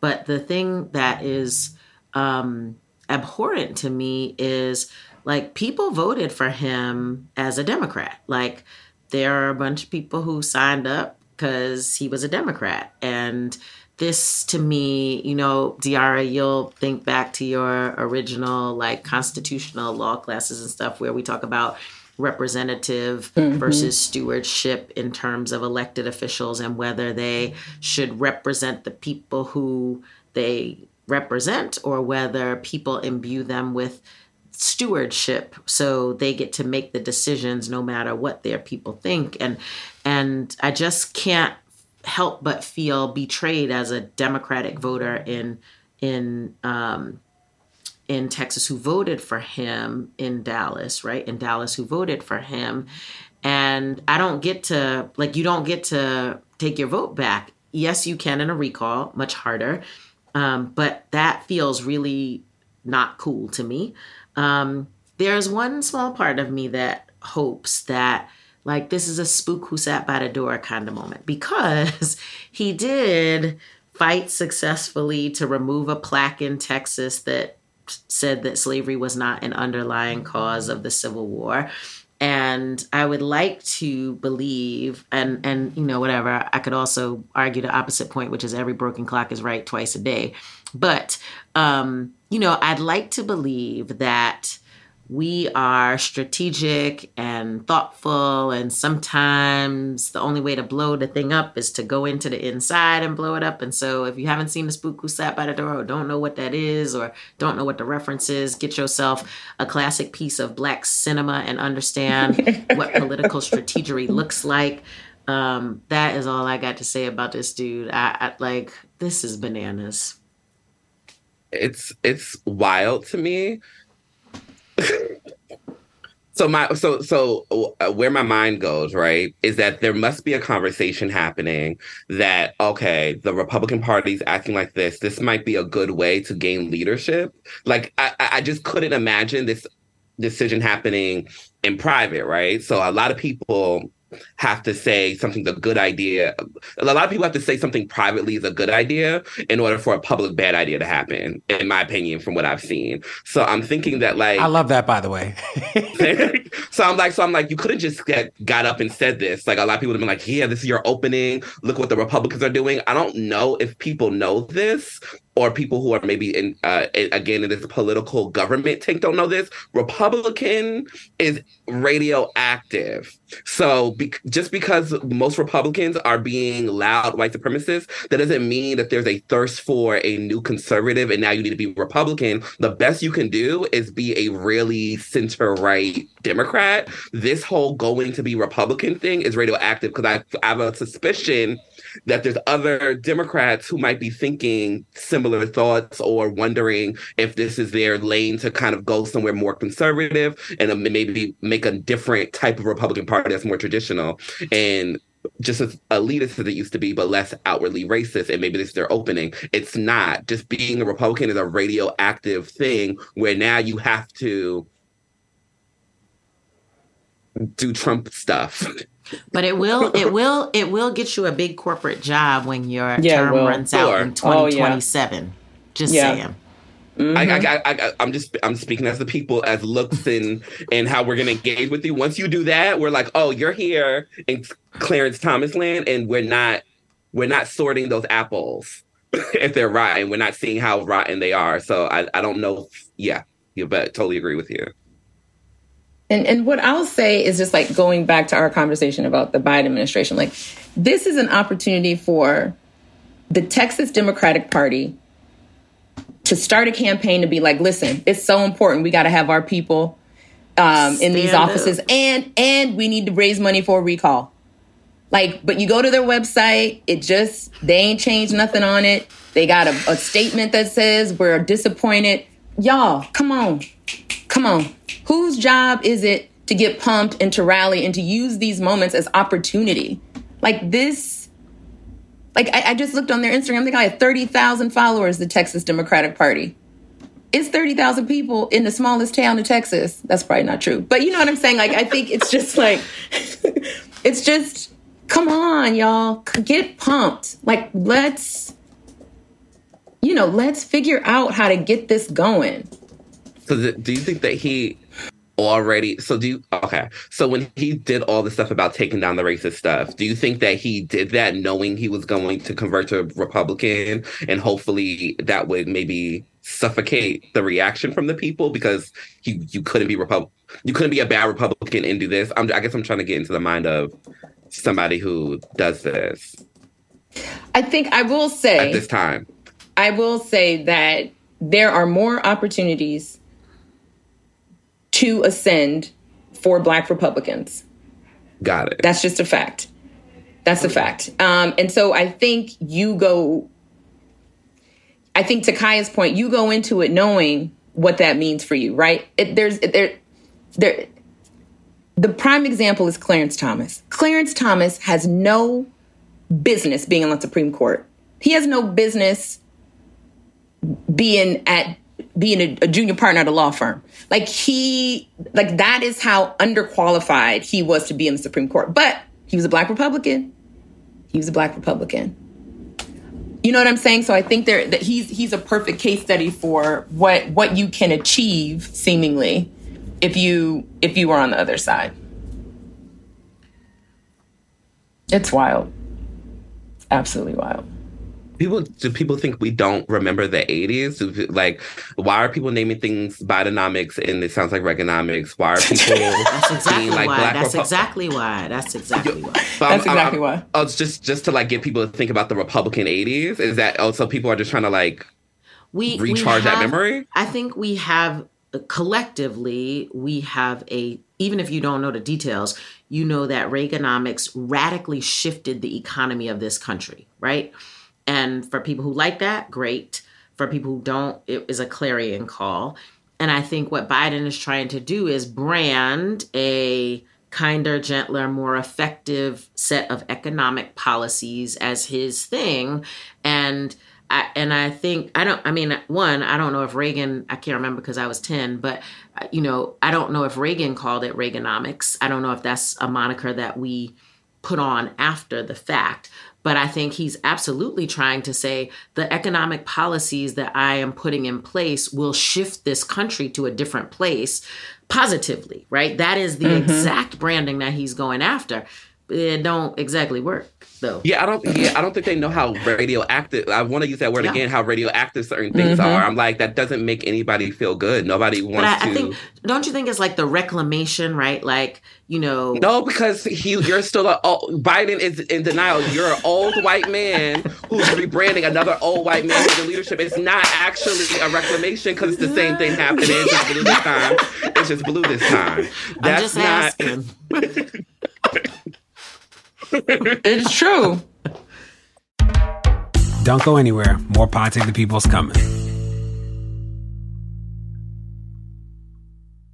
One, two, three, four. Those are numbers. But you already knew that. If you want to know what number you're going to pay each month for your car, use Kelley Blue Book My Wallet on Auto Trader. They're really good at numbers. Auto Trader.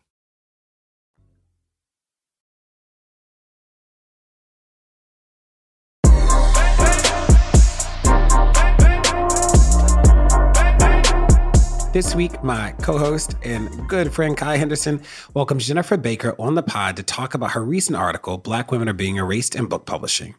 Jennifer is a publishing professional with over 20 years' experience in a range of roles editorial, production, media, as well as a creator and host of the podcast Minorities in Publishing. Now, where would this movement be without published writers, authors, journalists? They keep us in the know, they bring context to our life experiences and ignite imagination in all of us. This was an important conversation that I didn't even realize I didn't know that much about until I heard Jennifer. Here we go. Jennifer Baker, thank you so much for joining us on Pod Save the People. I'm so excited to share you with our Pod Save the People audience. Um, you have a- an interesting perspective and story to tell. And let's start by jumping in with your article, Black Women Are Being Erased in Book Publishing. Um, tell us why you wrote the article. Yeah, thanks so much, and really great to be in convo with you. I was approached by the editor in chief of Electric Literature, Denne Michele Norris, the first Black trans woman to lead a literary magazine at the helm, and she wanted to talk about it. And I, I was open to having that discussion in a very real way of looking at the reality of what's going on. And also, I didn't sign a NDA when I got laid off.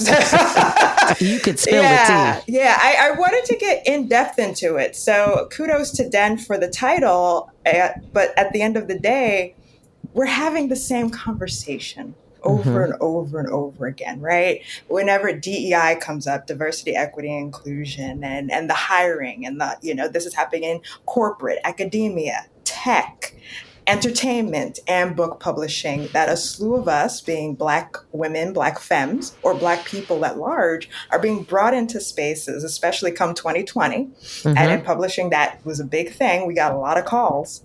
Mm-hmm. And things are happening. People are leaving after a two there's this weird one, two, three year marker where folks are leaving who were brought in in 2020 and 2021. And I just wanted to bring notice and attention to the fact that this is happening and that we're having the same conversations, that it goes deeper than just the hiring practices. It goes deep into the culture. It is a historic thing because it is cyclical and it continues to happen. It happened in, you know, as soon as the stock market crashed, you know, it happened early 2000s, it happened in the 90s. As soon as there's a wave, that wave drops. And that's what we saw in the politics, right? Obama for two terms. And then what do we end up with? the backlash, so to speak. That indeed. I mean, I, I think um, you're absolutely right in recognizing that publishing is your space that you know so well, but this is happening across lots of industries. And as you said, it is cyclical. This is not new. So, um, tell me why at this particular moment did you feel like it was important to say this? And what has the reaction been like?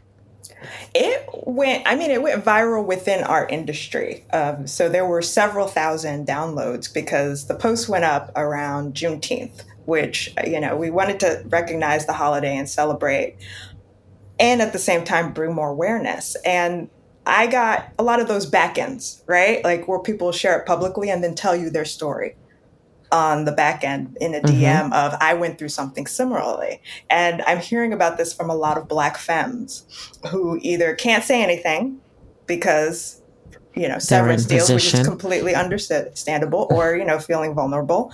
And also those who really just want someone to commiserate with because they had to deal with this in silence. And again, I just wanted to lay out the real factors, how I felt when I got laid off and the way it was done. It's not that I got laid off, it's the way in which I was laid off. And it was the fact that I was seeing other Black women in prominent positions also leaving or in a two year period.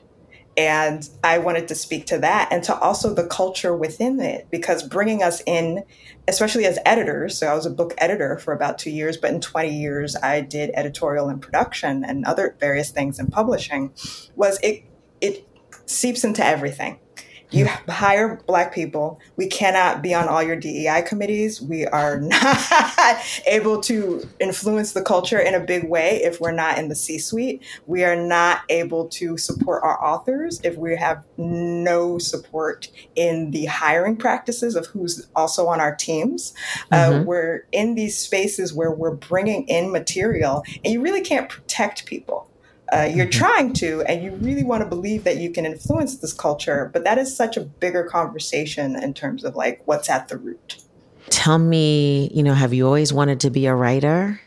Yeah, yeah, I actually went to school for it. I went to high school, undergrad, and got my MFA. And when I was getting my undergrad degree in English, I didn't want to teach. Irony is, I teach now. uh, but I didn't want to teach. I was like, I, I don't. It was, you know, that was the the path, right? You study English and then you become a teacher, but it was more so not even thinking about English or university. It was more so public school teaching. And I, I really wasn't ready for that. Uh, mm-hmm. So I heard about publishing as an opportunity to make a salary as I'm writing. And so, in the midst of getting into this career and learning more as a writer and reading more and all those things, that's how I got into publishing because it was my career that was giving me benefits. And, and I was able to see the inside of what this industry like that I would hopefully be part of as an author and and am. Um, but it was it was nice to have that in tandem to have that understanding and recognition from the outside and the inside when writing is really my passion. And can you say a little bit more about how the publishing industry afforded you the opportunity not to just open doors for yourself but for other Black writers? It's the presence that is important, but it's also the support networks. And I've said that a few times, and I probably will say it a few more times. Uh-huh. What it afforded me, besides the paycheck and benefits, was again that insider approach. And you do form a community in these spaces. Again, mm-hmm. I, I tended to go towards production, and those are the people who make sure your book gets to the warehouse. We make sure it's clean, it's edited, it's typeset, the cover design, it doesn't break apart, all that good stuff. And then we make sure it's getting someplace to be sold. And mm-hmm. so being one of a few of people of color in that space, it's helpful to have that other eye um, especially when you're dealing with things that are dealing with race or gender, culture, and things that I have to become more aware of too in my privileges. Uh, and so that kind of dynamic of being able to work with authors, whether they knew I was on the back end or not, was a really great experience. And then you're broadening the community, you're going to readings, you're, you know, you're really enmeshed in the literary world. And if you're someone who wants to be a writer, that is really, really helpful to you. Mm-hmm. And say, I mean, many of our listeners have no idea. We we love books, we read books, mm-hmm. we don't have any idea of the process that it takes to go through to create a book. And so we just learned what it means to have somebody who is thoughtful about production and making sure that your book gets to. But you cite a number of, of black women who are in a number of very influential positions across the publishing industry. Tell us how some of those positions actually make a difference in the life of the things that we get to read. Yeah, so if you have a publisher, and that's kind of the person who's making those decisions on what gets acquired, aka bought, mm-hmm. and that's the that's a very prominent position, and not mm-hmm. a lot of Black women or Black femmes are in that position. Currently, Sonyu Dillon at Penguin Random House, and that's very recent that she's taken mm-hmm. on that position of a publisher. But there are not many. Um, who have the kind of check signing power or the right. That's the green lighting, right? Uh huh. Yeah, and if it's like goes b- beyond a certain financial level, they would go to the higher ups and say, Mhm. "Hey, I we we need more money to try and acquire this book." And so when you're acquiring, when an a, a literary agent, if you're a writer, you get a literary agent, or maybe you do this like with the editor directly. Um, you submit your book, the editor wants it, and then they go to their publisher and say, This is, I want this book. These are the reasons why I would like to acquire it for this amount of money. And you're negotiating with that person as well to understand what money is, which can be a hard thing to think about your work being quantified in that way, Valued right? in that way, right. Yeah, it's just like, well, this is the number your book is worth, and it's like, well, how is that? And it's all these other factors of like what books like this have sold, who you are, um, the markets that they think they can reach, the markets that they don't think they can reach, all those things. And are we safe to assume that just like in every other industry that our talent is not always valued at the commensurate rate as our our non-colorful and usually male peers? Absolutely, because that comes into play, and it can be a mm-hmm. boon, right? Mm-hmm. I, I'll take in 2020. Books were getting sold for some money by black uh-huh. people because people wanted to, you know, it was it was the try to the course correction, quote unquote, right? Right. It's like we're going to hire a lot of black Floyd, people. right? We're going to acquire a lot of books by people because also that summer of 2020, Publishing Paid Me was a hashtag that came out by two authors who developed it and said, Hey, how much are folks getting paid?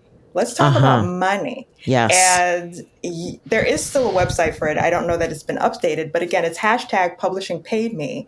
And you, people were coming out and saying, I, as a black author, got paid this much, white author got paid four or five times as much as me. Roxane Gay was very honest about what she made.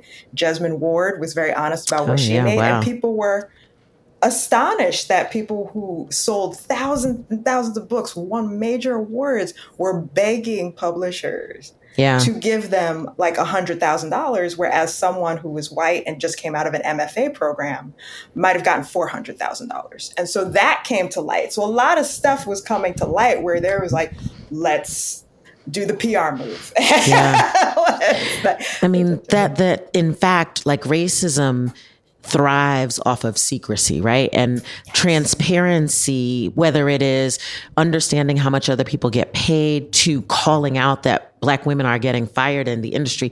This transparency, you can't fix the problem if you don't know that the problem is is happening. And so right. Un- uncovering these things is really really important. Yeah, and, and that's what brings me back to like the six executives that we Uh-huh. heard about in July, was it, right? Because some of them were brought in for very DI, DEI specific things. They're all brought in around the same time. Right. and we don't know what that's like. We don't know if they're like, oh, you are the only black woman in this space now and you are supposed to fix things. But it sounds to be also like you're meant to fall in line. Uh, and that's something that I just noticed. Um, like book publishing is a very representative space in certain ways, in terms of like the types of books you'll read or da da da da da. And people are pretty transparent about what their preferences are, even in terms Mhm. of just these are the types of books I like. What we're not digging down, like you say, is that secrecy or those internal biases of I prefer this book because why? We're not interrogating that, or we're saying that we're assuming these communities don't read, but we've never tried to get to those communities because we know how to do this path, but we've never taken a shift and said, well, what, let's try to do more foreign language. Let's try to reach to Latinx audiences or Black audiences. What will that take? That takes effort, that takes research, that takes analysis, that takes money. Um, and so those are the things that it's like when you're, again, plopping Black folks and Black women into these spaces, it's what does it take? That's why it's so cyclical. And that's why we're Mhm. saying the same thing over and over again for decades Yep. is, well, what does it take to make the change besides putting me here? Yeah. I mean, this is the problem with the DEI hire, the head of right. DEI, who now is in charge of fixing it for the entire organization without a team, without resources, without even a clear strategic plan, because we feel like if we check the box and we just put a person there, then the rest will take care of itself. But in mm-hmm. fact, putting a person into a toxic environment that is inhospitable to that person, their culture, and the work that you're trying to do is always going to fail. We've seen that over and over and over and over again, not just in publishing, but across many industries. And we still do it. Why do you think we still do it? I have a theory, but I'm interested oh, in why I'm you so think we do it. your theory too.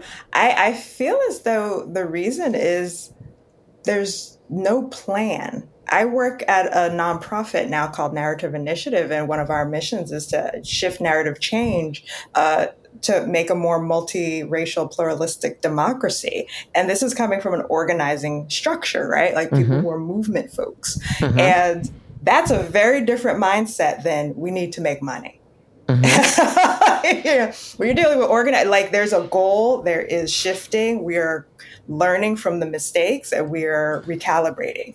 And what I always wanted was those kind of meetings at the end of the day of what didn't go right and what can we do. Mm-hmm. And we've never had those meetings, I would say. And, and I think that lack of analysis and that lack of just sitting here saying, okay, let us take a beat let us analyze, let us see what we could have done.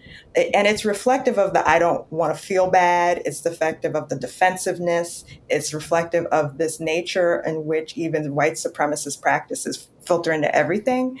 And it's just an overworking culture. It's a secrecy culture. It's siloing. It's power mm. dynamics. It's not letting you think it's make it's rushing you to make decisions and so you can, don't even have time to think and it's so interesting being in different spaces where i am in one where our goal is to think and plan and be ready and and organize and collaborate with people on what's the best way forward versus okay well we are planning, but we aren't really looking at the ways that we can improve upon something in a real way and understand that this is going to take time.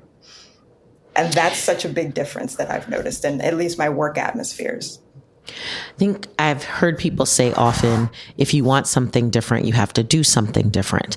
And oftentimes, um, I think these organizations want something different, but they don't want to do much different. And the do that they are willing to is hire a person, but they're not actually willing to change the way they do business. They're not willing to change the culture, which might be, you know, less supportive of different kinds of people. Um, and make room for those differences. And I feel like at the end of the day, most people, are making these decisions responsively, right? What we saw was, I mean, none of this stuff was, uh, all of this stuff was true before 2020. But what we saw in 2020 was a major response to a particular police incident. And everybody then, the, the so-called racial reckoning and everybody literally one-upping each other to show I prioritize diversity, equity, and inclusion. I have a high level person.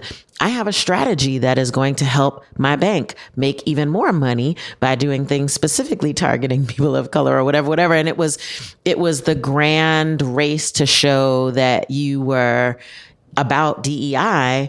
And then there was an article in the New York Times maybe a year or two ago that showed that all of these promises and commitments that were made by corporations that, you know, less than a quarter of them had actually been fulfilled, that most of them hadn't gotten off the ground. And so I think that when, I mean, when people want to make a pivot or a change in their organization, they bring in a new team, they invest resources, they create the environment for that team to be successful. And we just haven't seen that across any of these industries when we, when they talk about a real commitment to diversity, equity, and inclusion. And again, this is not new. Talk to me about Toni Morrison and how she figures into this story.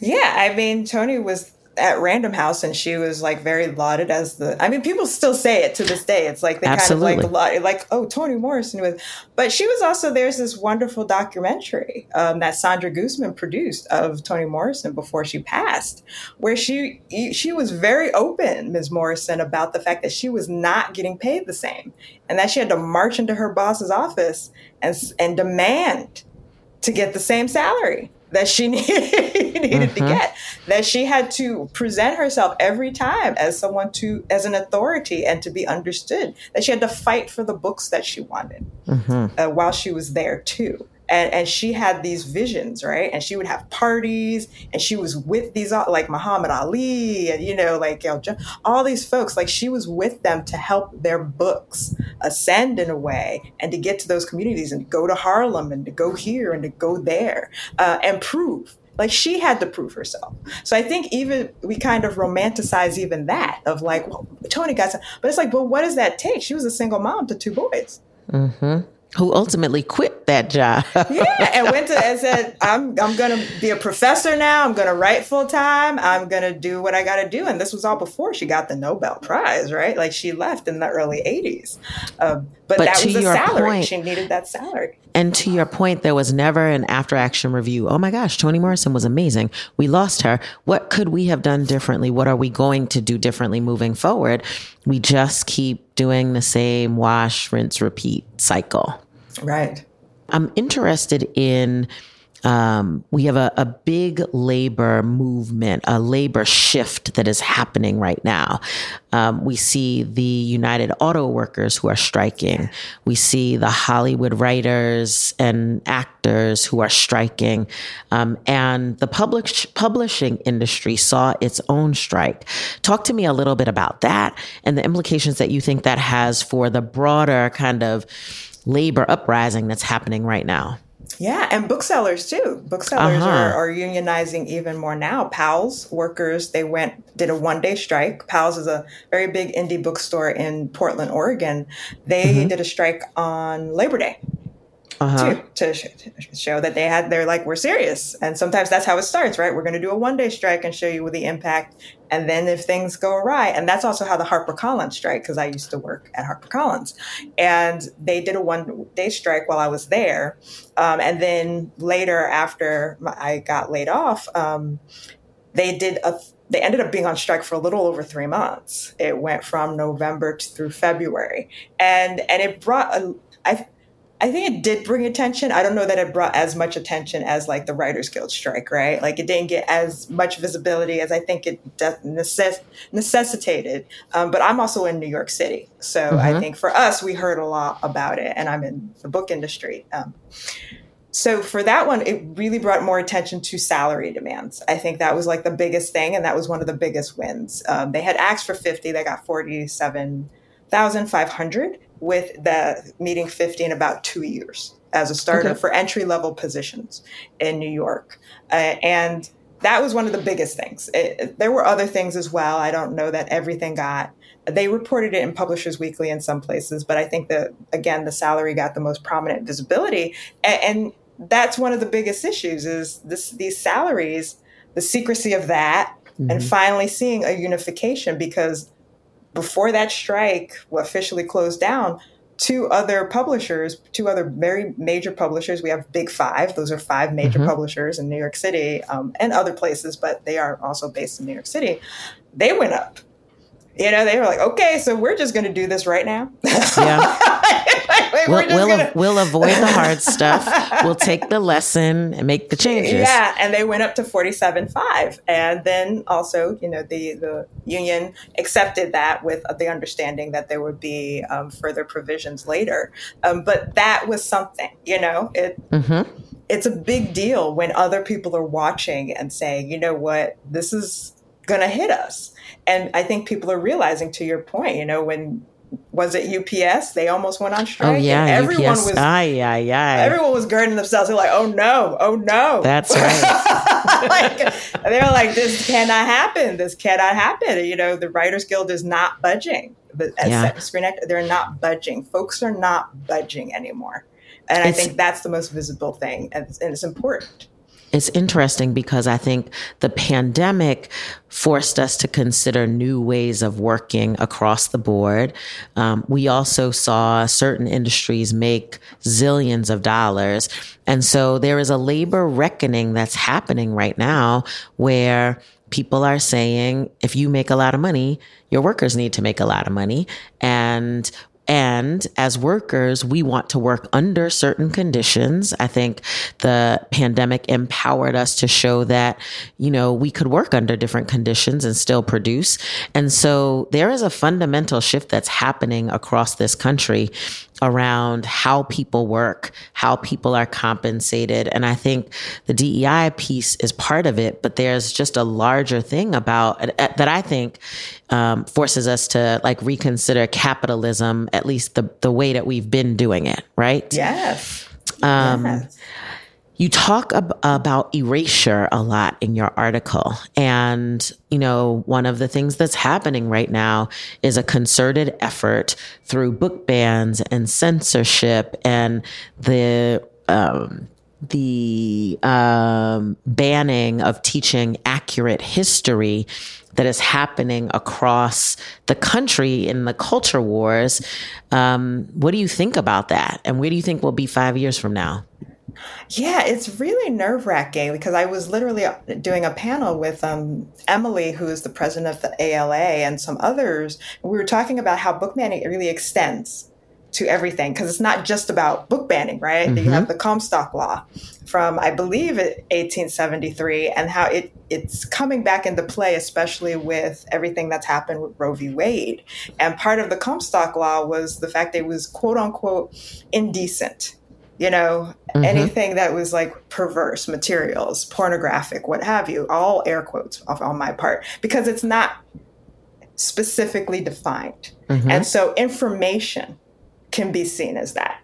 Representation can be seen as that. And also reproductive methods, understanding mm-hmm. how to, what reproductive justice is, but also getting actual things um, to prevent pregnancy through the mail is part of the Comstock Law, too and that's coming into play about like now that we're seeing other, other things. So the book banning is tied to other forms of banning and erasure that's happened of languages and all that stuff.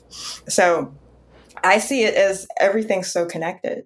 So with all that it's interesting because the erasure has been going on for a very long time right? You have like the erasure of so many cultures due to colonization and even before then with religious figures and all this stuff but there, it made me think of the Comstock Law because of the fact that book banning is tied to other forms of erasure. And the Comstock Law from 1873 that is still around, uh, and I think is coming back into play, especially after the decisions about Roe v. Wade from SCOTUS, is to get rid of anything that's considered quote unquote indecent, but it is not specifically defined what indecency is. So indecency can be technically information.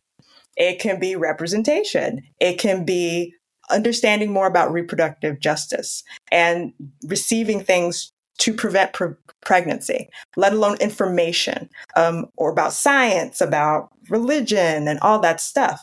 So it's really tied to so many ways in which someone can just say, this is indecent, this is inappropriate, this is you're indoctrinating people into xyz which is what yes. is used especially mm-hmm. now with so many books especially for children especially with lgbtq plus representation it is seen as you know sexually explicit like the mm-hmm. terminology mm-hmm. that is used uh, is is bonkers to me it's out of control it's out and of control in every way it's not yes. just going to be books and it isn't just books right it's what we've been dealing with yeah the thing that makes me most crazy about the whole book banning and censorship thing is I deeply believe in a parent's right to control whatever their child reads. I don't believe in your right to control what my child reads.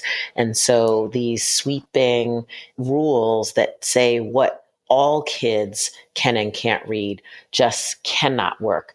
Um, as we wrap up our conversation, tell me, you know, based on what you experienced, what you wrote, and then what you've heard from other people, what would you tell large publishers at this point? I would say accountability is key here. there has to be some level of accountability because things are happening to people. People are overworked, people are stressed, people are being traumatized in the workplace, and they have nowhere to go. HR is not supporting them, people are not listening to them. And at the end of the day, it's about having a product. And we all understand what the work is and, and love what the work is and love supporting authors and sharing art in these stories. But there is a, a great deal of a lack of listening, a lack mm-hmm. of compassion, and a lack of accountability that's happening that really needs to affect the full culture and each of us on an individual level to be dedicated to this and not solely work worry about oh well what do i have to do to get you to do your job? Versus yeah. how do i make you want to come in every day and That's do this job that's the thing. Every organization is only as good as its people. And so if your people are not happy, if your people don't see themselves in leadership, if your people don't feel supported or don't have opportunities for advancement, if your people aren't getting paid decently, then how can you run a great organization? All of that. So, here on the podcast, we ask our guests two questions. And the first one is What is a piece of advice that you've gotten over the years that has stuck with you? I think the best advice is that it's not always, something doesn't always need to deal with me. So, how someone is reacting to me, or especially when folks get defensive, it's like that may not be about you, Jen. Mm-hmm. So, not everything's about you. Mm-hmm. and recognize that and take it for what it is. it's like, and I was like, that was that's really helping my anxiety. that is good. That is very good advice. That is very good advice. The second question is, what do you say to the people that are giving up hope in this moment? People who may have read your book or your article, or they've fought in the streets, or they have you know, been engaging online and to change the world, and the world is not changing for the better. What do you say to those people? I say you're not alone because I've been in even more spaces where everyone is feeling that deluge. And we're in it together in a real way. I'm not saying it as, you know, the flowery language of like, we're all in this. I, I do mean it. I like if you are in those spaces where you can be with others who really understand the emotional toll and impact of what's happening, that yeah. can help alleviate something, but it doesn't erase what's going on. So honor mm-hmm. where you are, recognize mm-hmm. you're not alone, and we're all having these same conversations. And in what ways can we be in conversation with each other to propel real action? That's i mean that's community right that is what being in community does for us um, where can people find more from jennifer baker if they want to read more of your work and how do we stay in touch with you Oh, yeah. My website is jennifernbaker.com. So J E N N I F E R N B-A-K-E-R dot com. And I also encourage folks to check out um, the nonprofit I work at, Narrative Initiative. Um, it's a lot of vowels, so maybe I should refrain, but I will try to spell it out. We'll, we'll, post it. We'll post it in the show notes so that people can click on and see where and find yeah. you. Thank you. And that's narrativeinitiative.org. And it's such a great space. And we're doing wonderful work, uh, working with organizers and writers and artists and, and so many folks speaking out and bringing forth change in so many ways. So those are the two spaces that you can find me. Well, I want to say thank you so much for sharing with us. I feel like I learned a ton about the publishing industry. This is, you know, we always talk on the pod about like things we just didn't think about. And this is one of the things that many people just don't think about. And I feel like you helped us understand a lot about what's going on in publishing and what's going on broadly. Um, we consider you a friend of the pod. And so you are part of this community. Thank you for being part of this community. And we can't wait to have you back soon. Thank you so much, Kaya. It's been such a pleasure. Likewise. Well, that's it. Thanks so much for tuning in to Pod Save the People this week. Tell your friends to check it out and make sure you rate it wherever you get your podcast, whether it's Apple Podcasts or somewhere else. And we'll see you next week. Pod Save the People is a production of Crooked Media. It's produced by AJ Moultrie and mixed by Evan Sutton. Executive produced by me, and special thanks to our weekly contributors, Kaya Henderson, De'Ara Balenger, and Myles E. Johnson.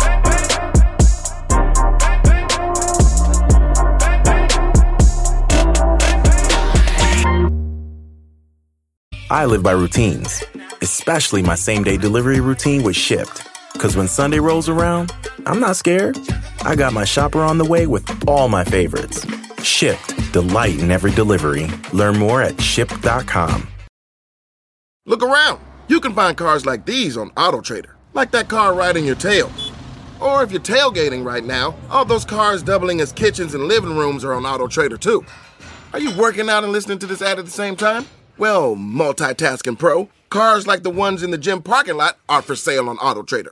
New cars, used cars, electric cars, maybe even flying cars.